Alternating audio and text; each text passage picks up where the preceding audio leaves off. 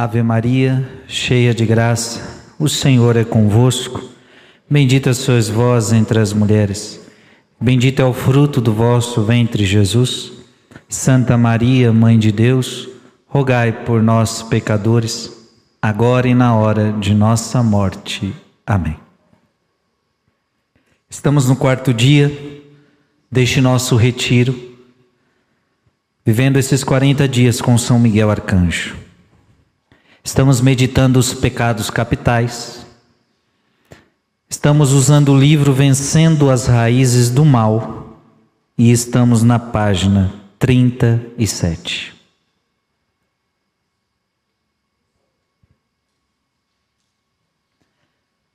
Nós vamos falar hoje sobre o pecado capital da luxúria. Então que, que você se prepare, porque hoje, hoje serão grandes ensinamentos sobre esse grande pecado capital, o pecado da luxúria. Muito importante falarmos sobre ele. É bonito, mais uma vez vou me basear em Funton Shin. E é bonito ver que Funton Shin está pegando as palavras de Cristo na cruz e dizendo que com estas palavras ele está reparando cada pecado capital. E a palavra que repara, a palavra da cruz que repara o pecado capital da luxúria é: mulher, eis aí teu filho, eis aí tua mãe. Hoje você vai entender qual é o perigo da luxúria. Luxúria não tem a ver aqui com luxo, porque às vezes as pessoas confundem luxúria com luxo, uma pessoa que gosta de luxo. Não. A luxúria tem a ver com outra coisa, e você vai ver. A luxúria é um amor desordenado pelos prazeres da carne. Então, luxúria, nada a ver com luxo, mas tem a ver com o, o amar, o amor desordenado aos prazeres carnais. Então, é a pessoa que ama os prazeres carnais, é uma pessoa que gosta dos prazeres da carne. Eu pergunto a vocês, o mundo de hoje, eu acho que não é não vive o pecado da luxúria. O que, vocês acham? O mundo de hoje gosta de prazeres carnais? De maior importância aqui é a palavra desordenado, pois foi o próprio Deus Todo-Poderoso que associou o prazer à carne. Então, o que é o pecado da luxúria? É um amor desordenado ao prazer. Porque em si o prazer não é errado. Em si, em si, o prazer não é errado, não é pecado. Por quê? Porque foi o próprio Deus que atribuiu o prazer ao comer, por exemplo. A fim de que não pudéssemos ser negligentes em nutrir e preservar nossas vidas. Por que, que você come? Porque você sente prazer com isso. E sentindo prazer, você se sustenta, você cuida da sua saúde. Imagina se não sentíssemos prazer ao comer. Talvez nós não comeríamos. Ainda mais porque gasta. Imagina, imagina. Se você não sentisse prazer nenhum, não sentisse necessidade nenhuma de comer, não, não vou comer, não vou gastar, e aí ia passar mal, ia ficar doente. Mas a, o prazer da comida nos leva a comer. Deus, Deus colocou esse prazer. O que, que você comeu hoje de, de no almoço? O que, que você gosta de comer? Já dá água na boca já.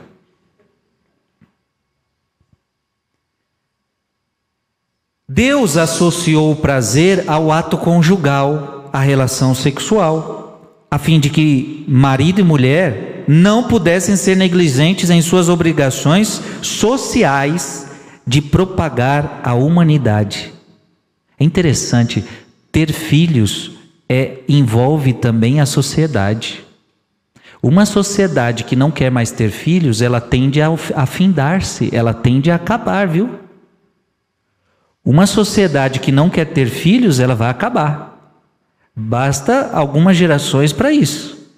Aliás, já estamos começando a ver isso na Europa, onde, por exemplo, na França, você quase não vê mais francês, você vê muçulmano, porque os franceses não querem ter filhos, os muçulmanos têm filho adoidado.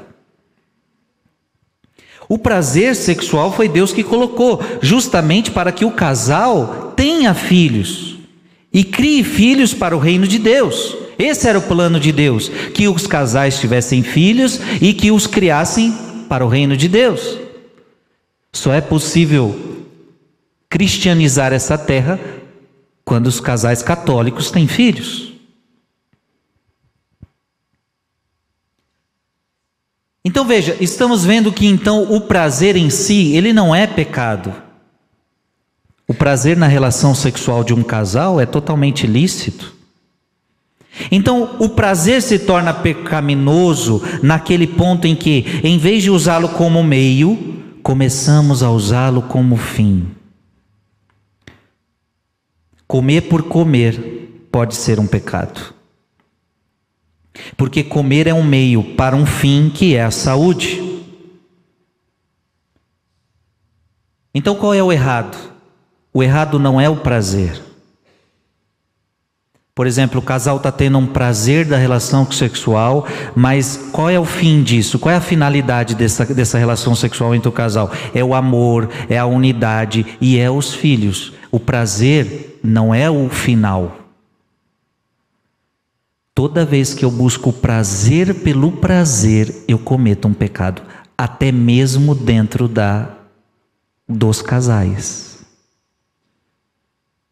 É por isso que a igreja não aprova anticoncepcionais, camisinha, porque aí você está buscando prazer pelo prazer. Você só quer o prazer. Aí começa a virar um pecado, porque já é egoísmo. O prazer não é errado, mas buscar somente a ele é pecado. Dá para entender sim ou não? A luxúria, da mesma forma, é o egoísmo. É o amor pervertido. Seu fim não é o bem do outro, mas o prazer de si mesmo. Veja, qual é o problema da luxúria? Eu não quero agradar o outro, eu não quero fazer o bem para o outro, eu só quero ter prazer. Eu quero ter prazer. Eu não estou preocupado com o outro. E por isso, essas relações de hoje em dia, onde usa-se o outro como um objeto e depois eu descarto. O que tem sido os relacionamentos das pessoas hoje? O que tem, fico, tem sido esse ficar de hoje em dia? Eu fico com você. Antigamente esse ficar era só um beijinho, só um abraço. Hoje é tudo. Hoje pode tudo. Hoje você faz tudo. Hoje você beija, abraça, faz sexo, faz tudo. Mas depois você joga fora. Por quê? Porque eu só queria o meu prazer. Totalmente egoísta. A masturbação, qual é o grande pecado da masturbação, que é um pecado da luxúria? É porque eu quero um prazer só para mim. Veja, na masturbação não existe outra pessoa. Então a mulher que se masturba, ela, ela quer prazer só para ela, é um ato egoísta ao extremo. Não existe amor, não existe nada, não existe unidade. A mesma coisa o homem, é um ato totalmente egoísta. Isso está lá no catecismo da Igreja Católica. Ah, mas e se eu fizer isso a dois? É egoísta do mesmo jeito, você quer o prazer para si mesmo. Você, na masturbação não tem o prazer, não tem o bem do outro, não tem a santidade. Na luxúria, você só quer o prazer para si mesmo. O egoísmo subordina o outro, a si mesmo pelo mero prazer. Preste atenção: quem vive no pecado da luxúria gosta sempre de ter alguém para fazer as suas os seus desejos. Então você subordina essa pessoa. Você escraviza essa pessoa para que ela faça tudo o que você quer. A pior coisa é uma relação onde uma pessoa vive assim. E aí eu fico imaginando Olha, agora, agora eu tenho que dizer para vocês, mulheres, como as mulheres de hoje, as mulheres lutaram tanto para ter o seu espaço. Só que hoje, o que, que as mulheres estão fazendo? Não todas, obviamente, tem mulheres de muito respeito aqui. Mas é triste a gente ver uma geração de mulheres que está se dando para qualquer um, está andando nua na rua, mostrando tudo para todo mundo, está se desvalorizando.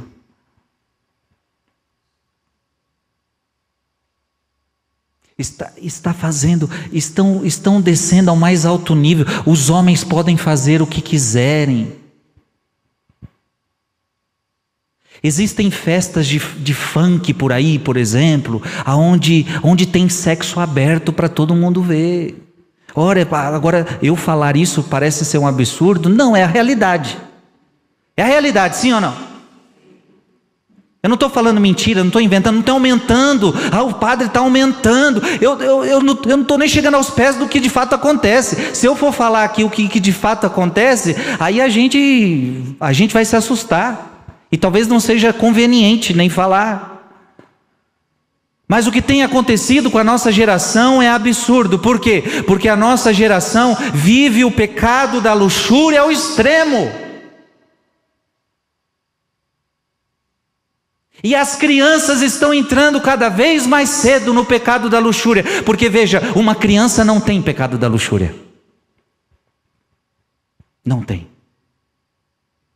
Uma criança, ela não tem os instintos sexuais afinados, ela não tem. Só que eu vou dizer uma coisa para vocês: antigamente, as mulheres despertavam seus instintos sexuais bem mais tarde. Os homens, a mesma coisa. Hoje, a coisa está ficando terrível. Frei, mas por que, que as crianças de seis anos, de sete anos, crianças de sete anos já estão fazendo relação sexual? Crianças de sete anos. Por que está se tornando mais cedo? Ora, por causa dos programas de TV. Porque é tudo sensual. A televisão está muito sensual, o outdoor é muito sensual, tudo é muito sensual, tudo que a gente assiste é muito sensual. As crianças estão inconscientemente adquirindo a sensualidade. Como um dia eu estando de férias e o, e o pessoal colocou para uma criança de um aninho, um aninho, uma música do tal que falava uma. Eu não vou nem falar música para não dar ibope mas aí falava o nome de um, de um alimento, e no nome do alimento fazia o ritmo de funk. A letra, nada de errado, de fato, não falava nada de errado, mas já vai incitando na criança um ritmo. E o, e o jeito que se falava, o alimento parecia outra coisa. É mensagem subliminar. Então, esses filmes, esses desenhos, as músicas, tudo hoje está com mensagem subliminar, tudo hoje está muito sexualizado. Então, as nossas crianças estão se sexualizando cedo demais. Isso é muito triste, isso é muito alarmante, isso é muito preocupante. Salve as suas crianças. E só tem um jeito de salvar suas crianças, tirando dela o celular e tira. Ou você ouve esse meu conselho, ou você vai só ficar na teoria, ou você só vai ficar na teoria. Se você quer salvar sua criança da precoce sexualização, tire ela da televisão, tire ela da internet, tire ela do celular. Tire completamente. Se você não fizer isso, será só uma teoria ah, mas eu estou vigiando, está vigiando coisíssima nenhuma. Você não consegue ficar 24 horas com o que teu filho está assistindo. Para de ser hipócrita. Para de ser inocente. Eles estão com as nossas crianças nas mãos. E na visão deles, na visão deles, sexualizar as crianças cedo demais, preste atenção no que eu vou te dizer. Na visão deles, No mundo cristianizado, sexualizar as crianças cedo demais é questão de saúde. Porque não isso é muito moralista. Todo mundo tem que se descobrir muito cedo. Não tem pecado nisso, não tem problema nisso. Muitos órgãos gigantes, gigantes do mundo atual. Eu não vou ficar falando nome aqui para não gerar alarde, polêmica, eu não quero causar polêmica com essa pregação. Mas em muitos órgãos gigantes do mundo atual, dizem que uma criança deve começar a se masturbar com quatro anos de idade. Questão de saúde. Questão de saúde. Se descobrir, se tocar. Vocês já viram na televisão há pouco, há muitos, alguns aninhos atrás, há pouco tempo, aí pessoas nuas, as crianças tocando nas pessoas nuas. Para você. Você não pode ter medo do corpo, você tem que se tocando, tocar outra pessoa.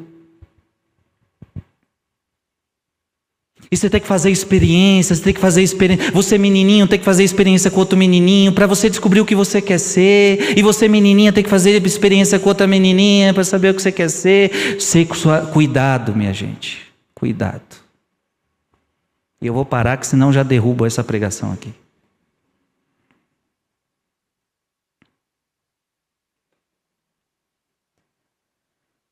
O egoísmo subordina o outro a si mesmo pelo mero prazer. Negando a importância da alteridade, busca fazer com que a outra pessoa se importe conosco, mas não se preocupa em fazer com que nos importemos com a outra pessoa. Estamos vivendo hoje naquilo que se poderia ser propriamente chamado de uma era da carnalidade. Estamos vivendo na era da carnalidade. À medida que o apelo ao espiritual relaxa, as exigências da carne aumentam. À medida que o mundo relaxa a oração, relaxa o seu compromisso com Deus, as, as exigências da carne aumentam. Se teu filho não reza, ele vai ficando cada vez mais carnal. Se teu marido não reza, ele vai ficando cada vez mais carnal. Se tua esposa não reza, ela vai ficar cada vez mais carnal. Quanto menos um padre reza, mais carnal ele fica. A vida é assim. Quando a gente relaxa na vida espiritual, a vida carnal cresce. Vivendo menos para Deus, a natureza humana começa a viver apenas para si mesma Ninguém pode servir a dois senhores, porque odiará um e amará o outro, ou dedicar-se a um e desprezará o outro. Peculiar a esta era da carnalidade é a tendência de equiparar a perpetuidade do matrimônio ao prazer carnal. Quantos encaram matrimônio como prazer carnal? Matrimônio não é isso. De modo que quando o prazer termina, presume-se que o vínculo seja dissolvido automaticamente. Vivemos uma sociedade assim: eu me caso, então a gente faz à vontade, a gente faz, só que de repente o prazer acaba. E quando o prazer acaba, é a hora que está dizendo para a gente terminar essa relação, porque eu já não sinto mais prazer sexual por você. Olha o ridículo.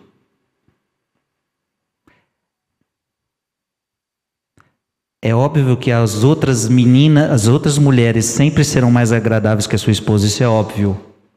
É óbvio que todos os homens serão sempre mais agradáveis que seu marido, isso é óbvio. Porque aquilo que você vê todo dia, pouco a pouco, vai deixando de ter o seu prazer.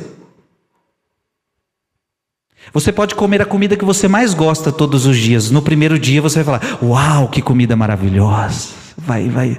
No outro dia, uau. No outro dia, uau. Depois no outro dia, normal. No outro dia, normal. Daqui um pouco, se você comer todo dia a comida que você mais gosta, você vai dizer: "Estou enjoado desse negócio aqui". Sim ou não? Porque o prazer a gente se acostuma e chega uma hora que a gente até pode até enjoar. Só que no casamento o sexo não é o mais importante. O sexo só é um dos elementos. O mais importante é o amor.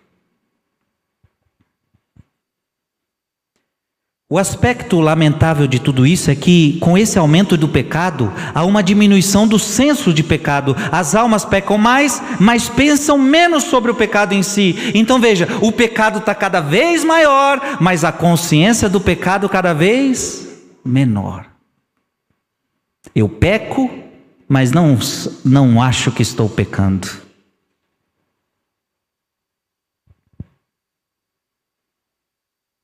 Por isso que na oração da consagração do Brasil a Nossa Senhora, que a gente reza no rosário, a gente fala da perda do, da consciência do bem e do mal, livrai-nos. É sério esse tema, minha gente, é sério. Como os doentes que estão à beira da morte, que não têm desejo de, não, não tem desejo de se recuperar, os pecadores ficam tão insensíveis que não têm nenhum desejo da, pela redenção. Tendo perdido os olhos, não querem mais enxergar. O único prazer que lhes resta é zombar, desprezar daqueles que enxergam. Tem pessoas por aí que não enxergam que estão no erro e o pior, zombam de quem vive a castidade. O mundo atual é o seguinte: não percebe que está errado, e se encontrar alguém casto e fiel, vai zombar. Se encontrar uma menina virgem, essa menina, coitada dela. Se encontrar um homem virgem, coitado de um homem virgem. Olha a sociedade de hoje como ela é. Nunca são os puros que dizem que a castidade é impossível mas os impuros. Já parou para pensar nisso? Eu sou padre, eu vivo a castidade. Você já me viu falando que isso é impossível? Já me viu falando? Você não vai ver. Quem é que fala que ser casto não é possível? Os impuros. Porque eles não dão conta, porque eles não querem. Nós julgamos os outros por nós mesmos e atribuímos aos outros vícios dos quais nós mesmos nos recusamos a abster. Alguma reparação teve que ser feita pelo pecado da luxúria, que nos tempos do Antigo Testamento tornou-se tão odiondo para Deus que ele teria cancelado a destruição das cidades de Sodoma e Gomorra se fossem encontrados dez homens justos dentro de seus portões. Sodoma e Gomorra foi uma das duas cidades que mais viveu a depravação luxuriosa. Se Deus encontrasse dez justos, Deus salvava aquele povo. Só para vocês terem noção, dez. Estava todo mundo perdido nos prazeres da carne. Uma sociedade pervertida, nosso Senhor começou a fazer a reparação no primeiro momento da encarnação, pois escolheu nascer de uma virgem. Quando que Deus começou a reparar o pecado da luxúria? Quando ele nasce e ele assume um corpo e ele escolhe nascer de uma mulher virgem que nunca teve uma relação sexual. Ele escolheu. É tão forte que eu estou dizendo porque o anjo destaca isso. O anjo destaca isso de uma virgem.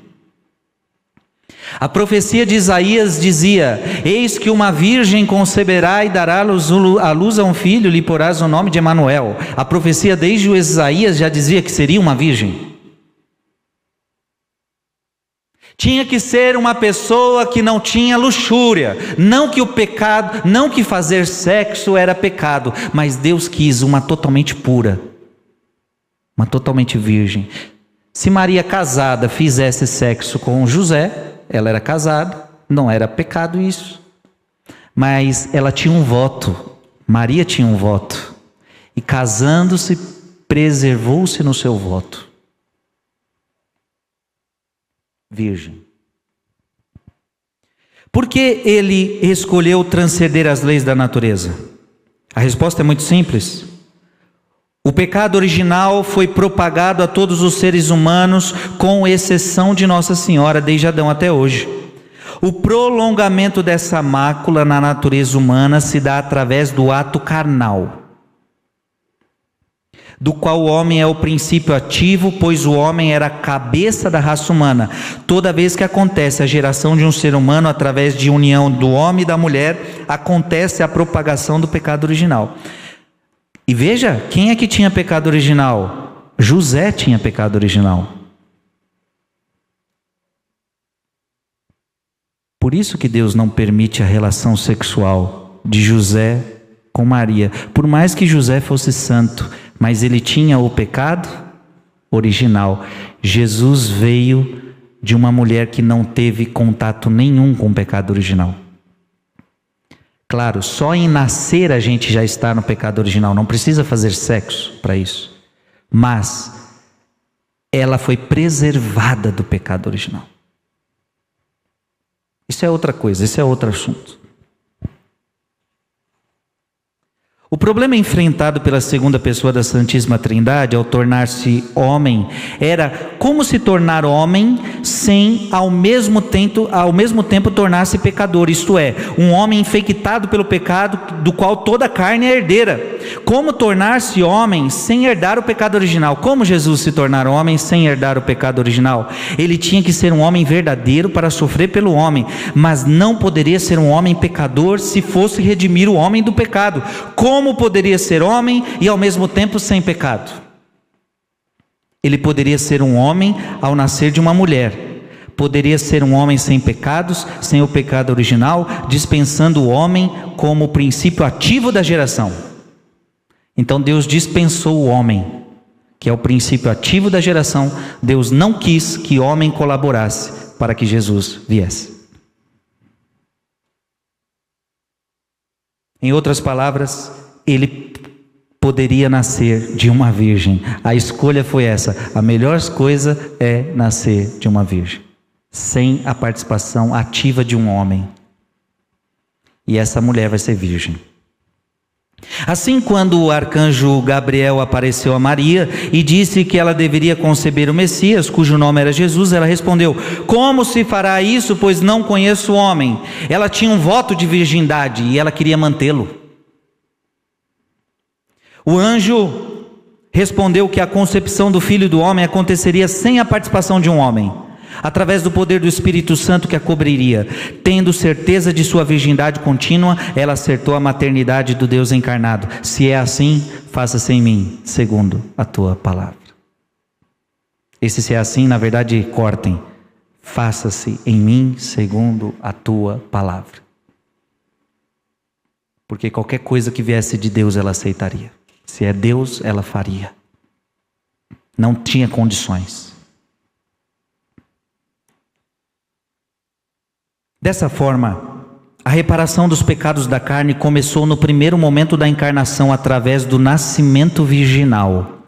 Esse mesmo amor que ele manifestou pela virgindade no início, relembrou no primeiro sermão da sua vida pública: Bem-aventurados os puros de coração, porque verão a Deus. Então você está entendendo? Quando Jesus nasce, Jesus já está reparando a raça humana do pecado da luxúria. Mais tarde, quando alguns escribas e fariseus procuraram difamar seu bom nome, desafiou-os a encontrar qualquer coisa impura em sua vida. Quem de vós me acusará de pecado? Jesus desafia: achem um pecado em mim.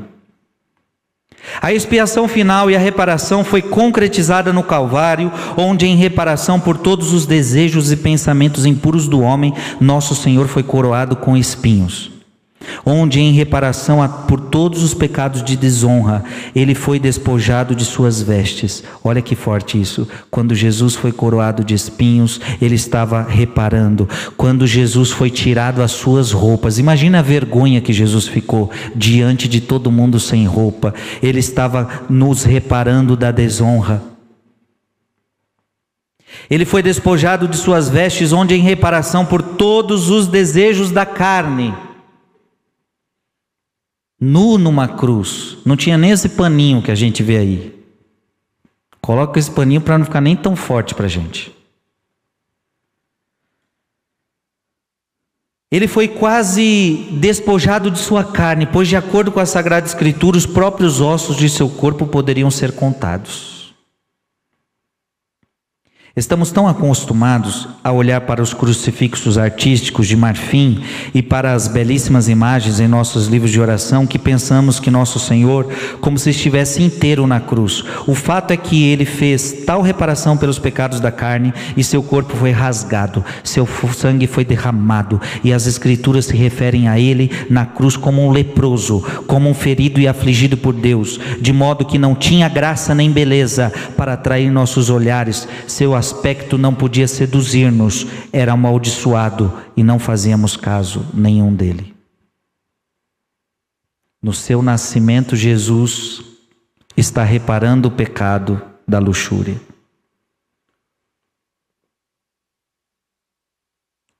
E principalmente na sua paixão. O seu corpo surrado é purificando esta carne de pecado.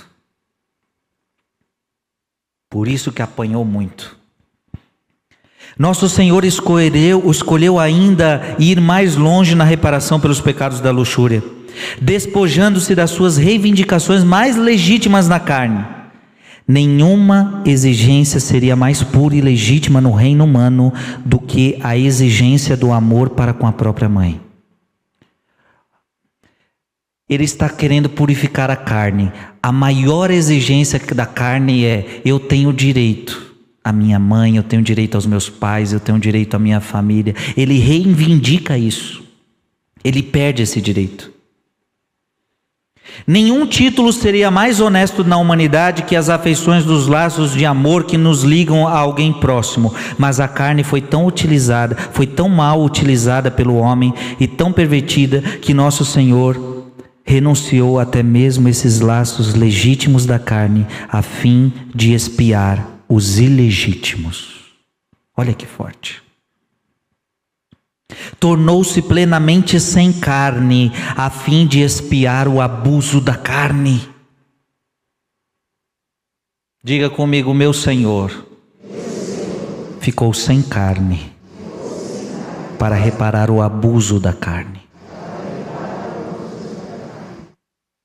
Entregando sua mãe e o seu melhor e seu melhor amigo assim para sua própria mãe, ele olha e se despede: "Mulher, eis aí o teu filho". E para o seu melhor amigo, ele olha e se despede novamente: "Eis a tua mãe". Ele entrega aquilo que é mais precioso para ele, a sua mãe. A minha mãe agora é tua mãe. Que diferente do mundo uma mãe poderá privar seu filho de uma educação avançada numa terra estrangeira, dizendo: Eu não posso entregar meu filho. Nosso Senhor não disse: Eu não posso entregar minha mãe. Ele a entregou, ele a amava o suficiente para entregá-la ao plano e destino de sua vida, isto é, ser nossa mãe. Aqui estava um amor que era forte, o suficiente para esquecer de si mesmo, para que os outros nunca pudessem necessitar do amor ele fez o sacrifício de sua mãe para que pudéssemos tê-la. Ele se feriu como um pelicano para que pudéssemos ser nutridos por sua maternidade. Maria aceitou a pobre troca para realizar a obra redentora de seu filho, e naquele momento em que Jesus se entregou até mesmo às legítimas reivindicações da carne, dando-nos sua mãe Maria e seu, a seu melhor amigo João, o egoísmo foi extinto. Duas lições devem ser aprendidas esta terceira palavra da cruz, que a única fuga real das exigências da carne é encontrar algo maior do que a carne possa amar. Que lindo isso, minha gente. Como que eu não caio nos pecados da carne encontrando algo maior? Que eu possa amar. Por que, que um padre não se casa? Porque ele encontrou algo muito maior que ele possa amar. Gente, eu amo algo que muito maior do que vocês amam. A minha esposa é a igreja católica, apostólica, romana. A minha igreja é pura, santa. É com ela que eu me casei. Agora, se eu não encontrar esse amor maior, eu não vou conseguir viver a castidade.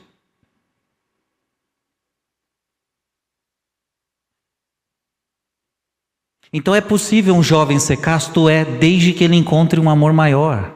É possível todo mundo ser casto? É, desde que a gente encontre um bem maior. Então a gente não para de fazer isso ou aquilo porque a igreja manda. Não, a gente faz porque a gente encontrou um amor maior. Esse é o primeiro ensinamento. E segundo, que Maria é o refúgio dos pecadores. Outro segundo ensinamento: você quer ser casto, você consegue com o auxílio de Maria. Ela é o refúgio, ela é o auxílio dos pecadores. Quem quer ser casto precisa de Nossa Senhora. Mulher, você quer ser casta, você precisa de Maria. Homem, você quer ser casto, você precisa da Virgem Maria.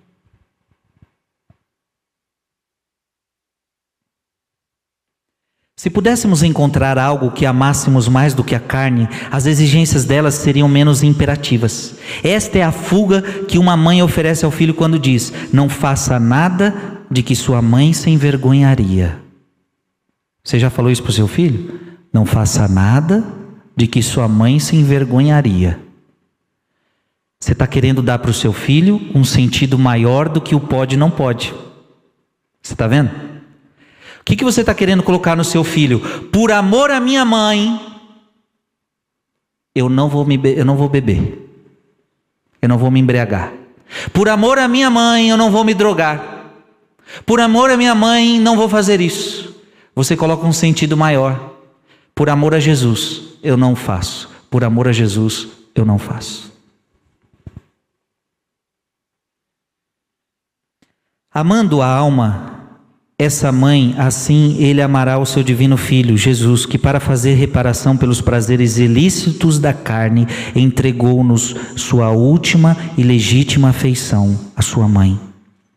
A psicologia deste entusiasmo por um amor maior a Jesus e Maria como uma fuga dos afetos ilícitos da carne é esta. Por ela, evitamos a concentração indevida nos amores inferiores e suas explosões. Essas pessoas que estão sempre falando, lendo e pensando em sexo, são como cantores que pensam mais em suas cordas vocais do que sobre cantar. Tem gente que só está pensando em sexo. Tem gente que só pensa em sexo. Sim ou não? Tem gente que está doente. É como, veja, quando eu canto, eu não fico pensando nas minhas cordas vocais. Eu só canto. Eu não fico pensando aqui. Tem gente que só pensa no genital. Tem gente que só pensa em sexo. E nunca pensa em coisas melhores. Essa sociedade está perdida, minha gente.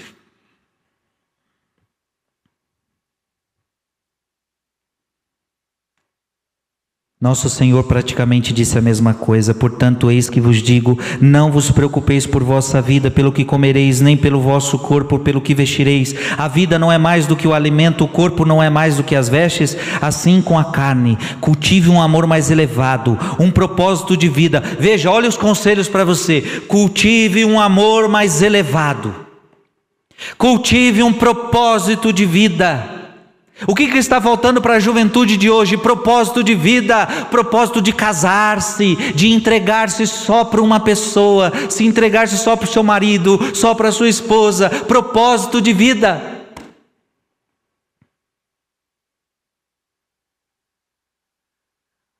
Uma meta de existência, você tem que ter uma meta de existência, um desejo de corresponder a tudo que Deus quer que desejamos, e a paixão inferior será absolvida quando a gente tem uma meta, quando a gente tem um propósito, quando a gente tem amor a Deus, as nossas paixões inferiores vão ficando para baixo. Elas são fortes, elas são fortes, elas são perigosas. Santo Afonso diz que os desejos da carne são os, que, os, os nossos inimigos mais ferrenhos. A carne vai gritar até o caixão, até o caixão ela grita. E tem gente que pensa, quando eu envelhecer, tudo acaba. Acaba nada. Eu já vi muito velho, pior ainda.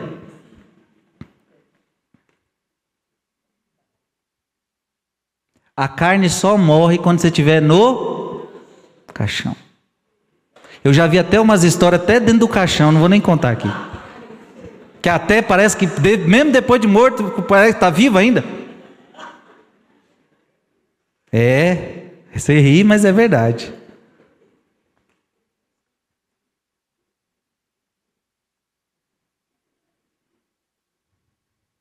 A igreja aplica esta psicologia ao voto da castidade. A igreja pede aos seus sacerdotes, às suas freiras, que se entregue também aos prazeres, que, que entreguem também os prazeres legítimos da carne. Veja, eu, Frei Gilson, tenho tudo, está tudo funcionando dentro de mim, viu gente? Está tudo funcionando. Mas eu tive que entregar, eu tive que renunciar. Então, padre freira não é gente que não estava pegando, não estava funcionando, oh, já que não está funcionando, vem. Não, está tudo direitinho, está tudo em ordem, mas foi, foi feita uma renúncia. Foi feita uma renúncia. Há prazeres legítimos. Não porque não queira que eles amem, Deus não queria que a gente deixasse de amar, mas porque deseja que eles amem de maneira mais elevada. Um padre, uma freira, o religioso, os sacerdotes, eles amam, mas amam de uma forma mais elevada. Ela, ela, sabe que seu amor pelas almas só será maior na medida em que seu amor pela carne for menor, assim como nosso Senhor morreu na cruz pelos homens, porque ele amou menos a sua própria vida. Igualmente, não podemos imaginar que o voto da castidade seja um fardo.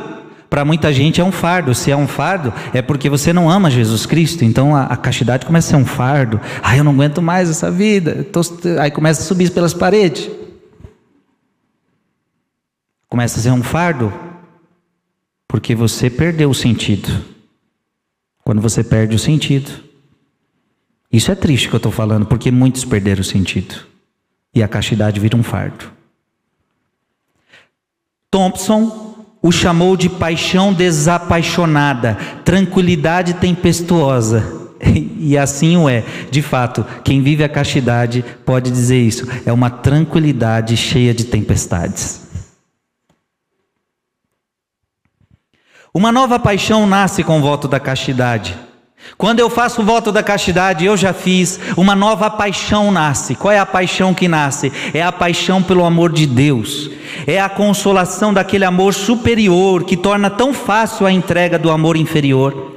E somente quando esse amor superior é perdido, o voto começa a ser um fardo. Assim como a honestidade se torna um fardo apenas para aqueles que perderam o sentido dos direitos dos outros.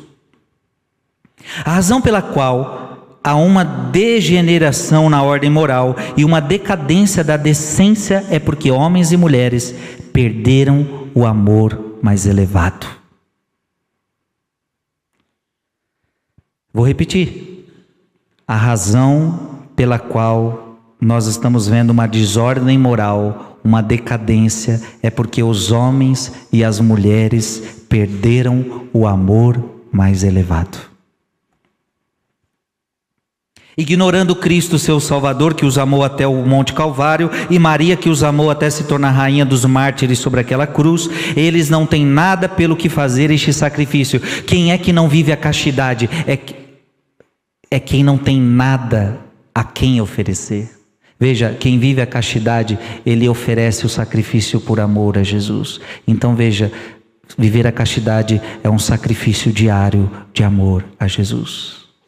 Mas não é só o padre que vive castidade, o, o, o jovem que está namorando precisa viver castidade, e eu não faço sexo com meu namorado, com a minha namorada, por amor a Jesus. É um sacrifício, é, mas eu oferto por amor a Jesus. E o noivo também não pode fazer sexo, eu oferto esse sacrifício por amor a Jesus. E os casais, os casais também têm que viver castidade, porque agora só pode fazer sexo um com o outro, não pode fazer com outra pessoa, não pode olhar outra pessoa, não pode desejar outra outra pessoa e exige então castidade.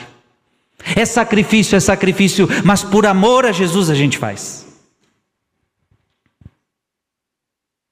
A única maneira de mostrar o amor neste mundo é através do sacrifício, ou seja, rendição de uma coisa por outra.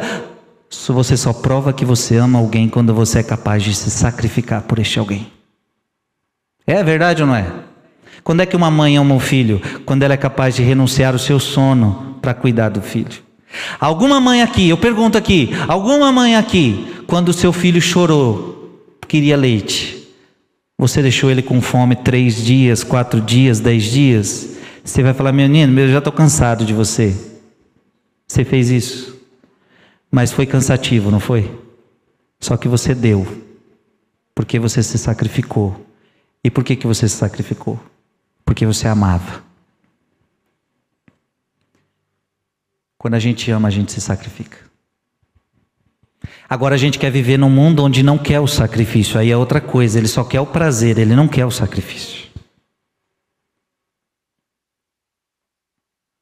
Quando um jovem põe seu coração em uma jovem para pedi-la em casamento, pensa na cena, o jovem ajoelha, vai pedir em casamento. Ele não está apenas dizendo, eu te escolho, ele também está dizendo, eu não só a escolho, mas também rejeito todas as outras. Deu para entender sim ou não? Quando você escolhe alguém, você está rejeitando todas as outras. Você, mulher, quando escolhe um homem, você está rejeitando todos os homens do mundo. E você, mulher, quando você, homem, quando escolhe uma mulher, você está rejeitando todas as mulheres do mundo.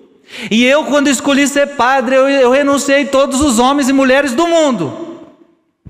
Falo homem porque hoje em dia está tá, tá difícil.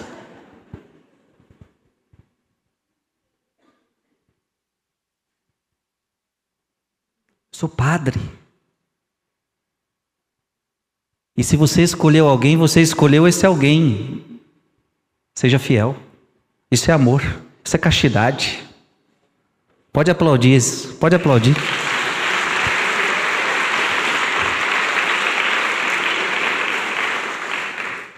Tem casais aqui? Tem casais aqui? Levanta a mão, tem casais aqui? Olha para o olhinho dele e diga: Você me escolheu.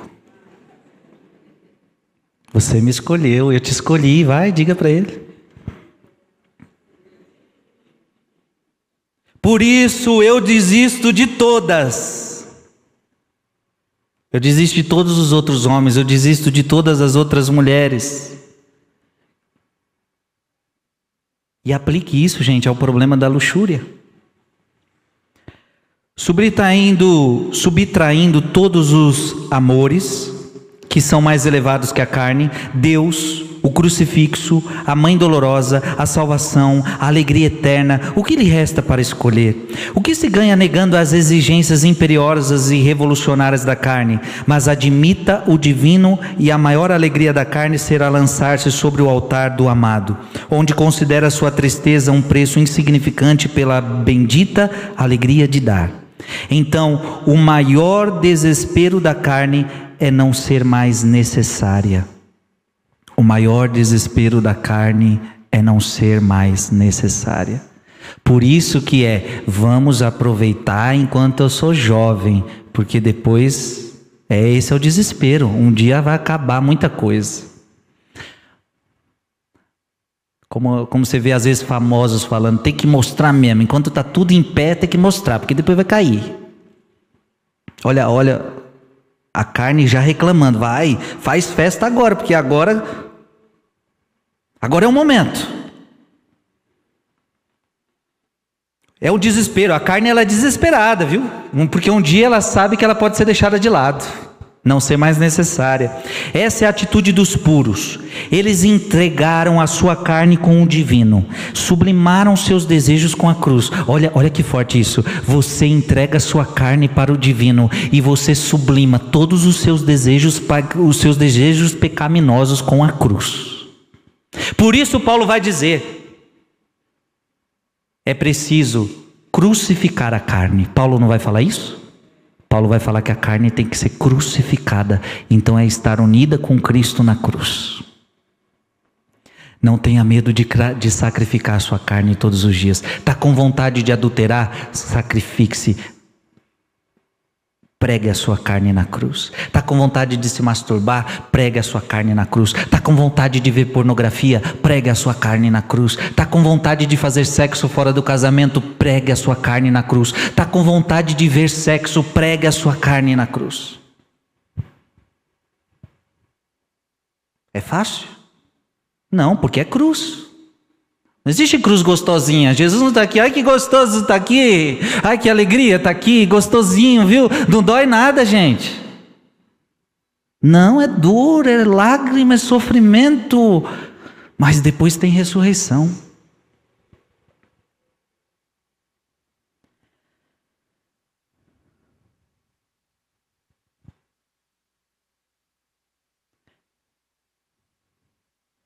Tendo o amor mais elevado, agora fazem a redição do que é inferior, para que sua mãe nunca seja envergonhada. Olha que bonito. Você vive uma vida para que Deus nunca seja envergonhado, para que a Virgem Maria nunca seja envergonhada. Maria é o refúgio dos pecadores, aquela que é a Virgem Puríssima é também o refúgio dos pecadores. Ela sabe o que é o pecado, não pela experiência de cair nele, provando seus amargos arrependimentos, mas por ter visto o que fez o pecado com seu filho. Ela olhou para a carne, para sua carne rasgada, sangrando, pendurada com raios de um pôr do sol púrpura, e veio saber o quanto a carne pecou, vendo que a sua carne sofreu. Que melhor maneira poderia existir para mensurar a odiosidade do pecado do que ver, quando deixado sozinho com ele por três horas, o que poderia fazer contra a inocência e pureza? Ela é o refúgio dos pecadores não só porque conhece o pecado através do Calvário, mas também porque escolheu durante as horas mais terríveis da sua vida um pecador convertido como seu companheiro. A medida do nosso apreço pelos amigos é o nosso desejo de tê-los ao nosso redor no momento da maior necessidade. Maria ouviu dizer: coletores de impostos e prostitutas estão entrando no reino de Deus à sua frente. Ela então escolheu a meretriz absolvida, a Madalena, como a sua companheira na cruz. Olha que lindo. Temos muitos indícios para imaginar que Maria Madalena foi uma das mulheres que viveu a luxúria ao extremo. Muitos indícios mostram que ela podia ser aquela mulher da noite, uma prostituta, a qual a Bíblia diz que sobre ela tinha sete demônios.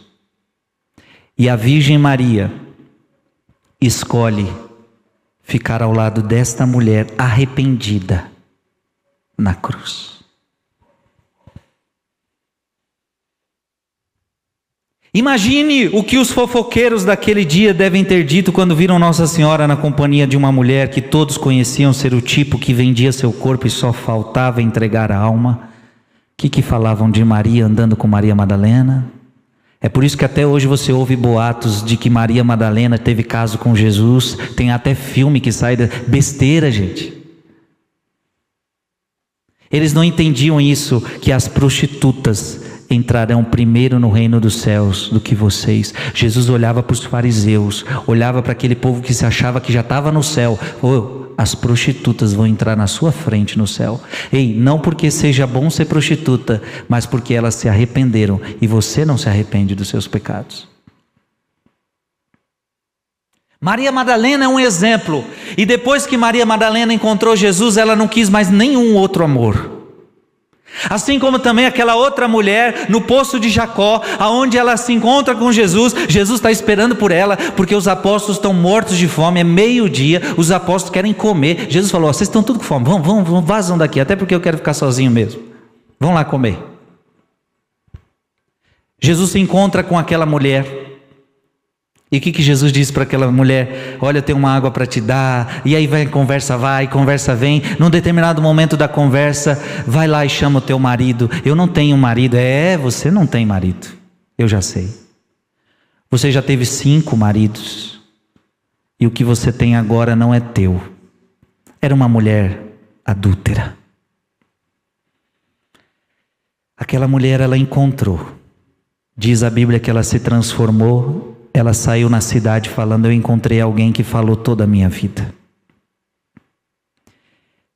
E a Bíblia diz que ela já estava com o sexto homem, mas agora ela estava com o sétimo homem, e o sétimo homem da vida dela era Jesus. Sete na Bíblia é o número da perfeição. Ela encontrou o homem perfeito da sua vida.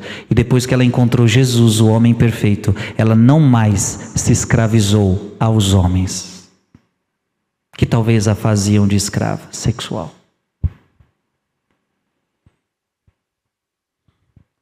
Se você está nessa vida luxuriosa, se você está nessa vida luxuriosa, se a sua vida é uma vida de pornografia, se a sua vida é uma vida de masturbação, se a sua vida é uma vida onde você só pensa em sexo, onde você só pensa em pornografia, onde você está namorando de forma errada, onde você está noivado, mas está fazendo sexo, namorando no sexo, ou talvez você não casou na igreja, porque quem não casou na igreja também está no pecado da luxúria. Desculpe lhe informar não casou na igreja e está tendo relação sexual com o seu companheiro aí, então você também está no pecado da luxúria.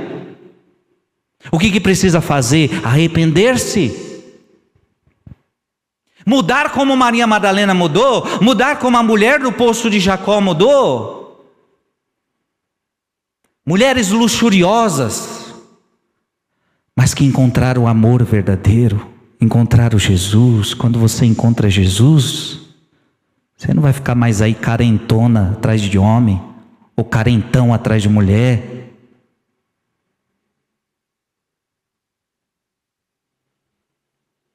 Madalena soube que naquele dia, porque Maria é o refúgio dos pecadores, e certamente em nossos dias podemos também aprender, se Maria teve Madalena como companheira, significa que ela está disposta a ter-nos como companheira como companhia. Eu quero dizer para você: Nossa Senhora quer ser sua companheira. Nossa Senhora quer ser sua companhia nesse processo de ser casto, de ser casta. Ela é o teu refúgio. Quando, quando a coisa apertar, oh, deixa eu te falar, quando a coisa apertar, quando a carne estiver gritando, porque às vezes ela grita, ela dá uns berros, ela fala, eu quero, Aí você diz: Maria, socorre.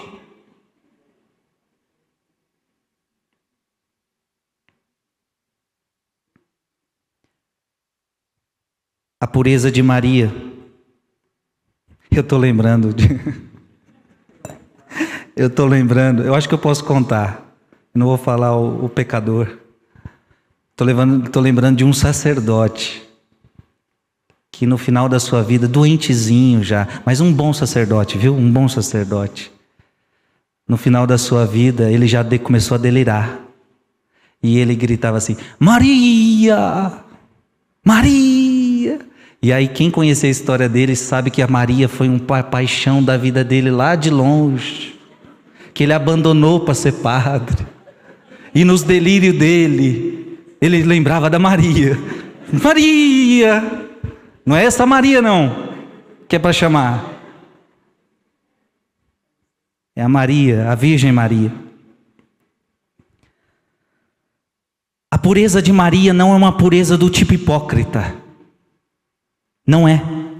Uma santidade isolada que recolhe suas vestes para que não sejam manchadas pelo pecador, nem é uma pureza desprezível que olha para os impuros. Em vez disso, é uma pureza radiante que não é mais afetada com a solicitude dos caídos, pelos caídos, do que um raio de sol é manchado por uma vidraça suja através da qual passa. Não há razão para que os caídos sejam desencorajados. Se você caiu, levanta É possível que no processo de luta você caia muitas vezes, mas toda vez que você cair no pecado da luxúria, levante, porque preste atenção: o diabo vai mandar você ir para o pecado da luxúria. O diabo quer que você tenha prazer, mas depois que você cair no pecado, você vai se sentir um nada, você vai se sentir um nojento, e o diabo vai olhar na tua cara e vai te culpar ainda. Está vendo o que você fez? Você não presta. O diabo te culpa, te atormenta. Então, não se desencoraje, a esperança é a mensagem do Gólgota. A esperança é a mensagem do Gólgota. Encontre um amor maior do que a carne, um amor puro, compreensivo, redentor, e a luta será fácil. Encontre um amor maior. Esse amor superior está na cruz. Este é o amor maior. Quase perecemos, quase parecemos esquecer que existe uma cruz. Cristo começa a se parecer mais com uma rosa vermelha e Maria começa a se parecer com o caule. Esse caule desce do Calvário para todos os corações feridos da terra, sugando nossas orações e petições e transmitindo-as a Ele. É por isso que as rosas têm espinhos nesta vida, para afastar toda influência perturbadora que possa destruir nossa união com Jesus e Maria. Amém. Deu para entender? Que pregação de Futonchim, viu? Não é minha não, Futonchim. Que pregação, hein? Que palavras de fogo. Que formação, quanto aprendizado, quanto conhecimento numa pregação, numa pregação, para a gente destruir de uma vez por todas esse pecado terrível, pecado da luxúria. Lembrando que amanhã, ó, lembrando que amanhã a gente vai falar de um pecado pior do que a luxúria, porque tem gente que acha que a luxúria é o pior pecado. Tem gente que os pecados da carne é o pior pecado. Não, o maior pecado que a luxúria é o orgulho. Amanhã. O orgulho é pior que a luxúria, é muito pior que a luxúria. É, escuta o que eu vou te falar, escuta o que eu vou te falar. É muito mais fácil para mim converter um luxurioso do que converter um orgulhoso. Me dê um luxurioso, deixa eu ficar com ele um tempo e facilmente eu tiro ele da luxúria. Com conversa, com diálogo, com confissão, com missa. Quantas vezes já fiz isso? Me dê um luxurioso. E é muito fácil. Os meus testemunhos que eu escuto com muita facilidade é sair da luxúria, sair da luxúria, sair da luxúria, sair da luxúria, sair da luxúria. Ok, e converter luxurioso não é tão difícil. Agora, converter orgulhoso é a coisa mais difícil que tem. Esses daí, só Deus, e pior que nem Deus às vezes consegue, porque ele é tão orgulhoso que ele se acha Deus. Esse é o pior, tá vendo? O orgulhoso nem Deus consegue mudar, porque o, ele se acha o centro, ele se acha o rei da cocada preta.